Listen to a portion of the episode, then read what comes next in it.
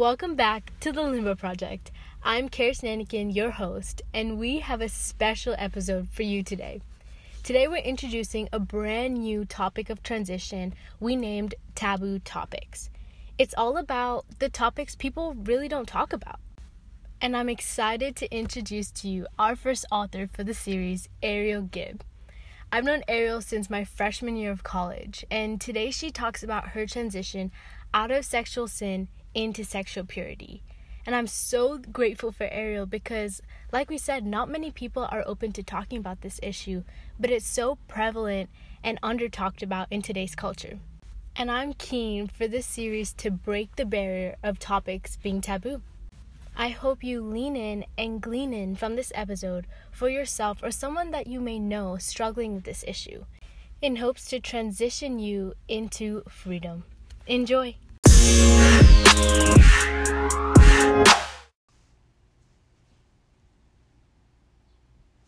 My Transition from Sexual Sin to Sexual Purity by Ariele Guieb. I am completely honored to be writing to you today about something that I am so passionate about, despite it being such a taboo topic sexual sin. I'm about to let you in on one of the most vulnerable parts of my life, and I have zero regrets. I recognize that we all struggle with sexual sin in one way or another, whether that be actions or temptations to lust, pornography, fornication, homosexuality, adultery, the list goes on. So, if this brings any encouragement to simply one of you, then my purpose would be fulfilled. This is part of my story. Let's begin. I fell hard and fast for a guy. He was a very godly man, and we shared what the Lord was teaching us as often as we'd shared jokes.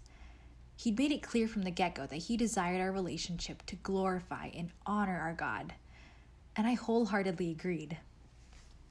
But we learned quickly how easy it was to talk the talk and let our convictions slip without us even noticing.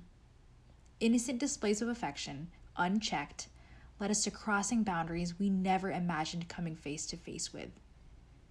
We'd often cry afterwards, filled with conviction and regret for what we had done. We prayed and begged God that He would take away this desire and stop us. Yet this continued for months until we had fully quenched the Holy Spirit. Yes, we no longer felt His conviction over what we were doing, and we found ourselves emotionally, spiritually, and mentally drained. Eventually, we began to see our relationship as a means to fulfill our sexual satisfaction instead of fighting for each other's purity, encouraging each other, and seeking the Holy Spirit's wisdom in changing the way we approached our relationship. It wasn't until one day this same courageous guy looked me in the eyes and told me that we had left God. Our growth in him had come to a screeching halt since beginning our relationship together. It was like the veil in front of my eyes had been lifted. It was true. And even though we mutually agreed to end the relationship, deep down inside, I was furious and I missed sexual intimacy.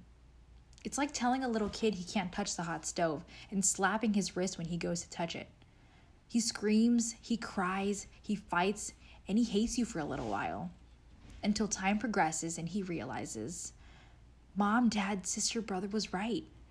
That was dangerous. Song of Solomon reiterates over and over again do not stir up nor awaken love until it pleases. In an odd way, I associate that verse with a powerful statement by Admiral Isoroku Yamamoto after Japan had launched its Pearl Harbor attack on the US. I fear all we have done is awaken a sleeping giant and fill him with terrible resolve. My dear friends, with the utmost seriousness I say this, to awaken love before it pleases is to awaken a sleeping giant who cannot be put back in its cage. To this day, I still reap the consequences of those decisions we made to gratify our flesh in those dark, secret moments. And as seemingly harmless as it was in the moment, it produced profound effects on the woman I am today. I struggle with temptations and sins I'd never previously struggled with, and a one second movie scene or lyric could trigger a bout of thoughts in my mind that I wish I could turn off. The gravity of sexual sin and its power is beyond what a human man or woman can measure. And to dabble in it is to play with a full blown fire. To assume that one's sexual desires can be controlled simply by one's own might and intention is to dive into the den and feed oneself to the hungry lions. In our own strength, we are not more powerful than sin, and in our own strength, we never will be. In my efforts to rescue myself, I found myself decaying and becoming more and more of a slave to sexual sin. That's because the sick were never intended to treat or heal themselves. Only a physician can do that. But in my darkest seasons, amidst wrestling with God and understanding what exactly happened in that relationship, I found nothing but His forgiveness, a fresh start because of His grace his desire to redeem the mess that I created, and the tone of voice you'd imagine when one says, I'm so glad you're home. Or might I say, home. And in that same dark season, I was reminded that sex does not equal love. I live to tell the story of how awakening love before its time has affected my life. And it is beautifully raveled and tangled with God's forgiveness of me and my sin and his redemption of my broken life. Today, one of my biggest dreams in life is to be in a ministry designed to encourage and help others find freedom from sexual sin. For those of you reading this with tears in your eyes and heaviness in your hearts, despite what it may feel like, being a slave to sex is not your final destiny. That if you are trapped, addicted, and a slave to it, there are exits of freedom for you, and God desires to free you and redeem you from it. However, only He is more powerful than sexual sin. Despite what your starving flesh and the enemy might say, remaining involved in sexual sin will harm you and bring destruction upon your life to a level that you never before imagined, in ways you never comprehended before. Take it from me.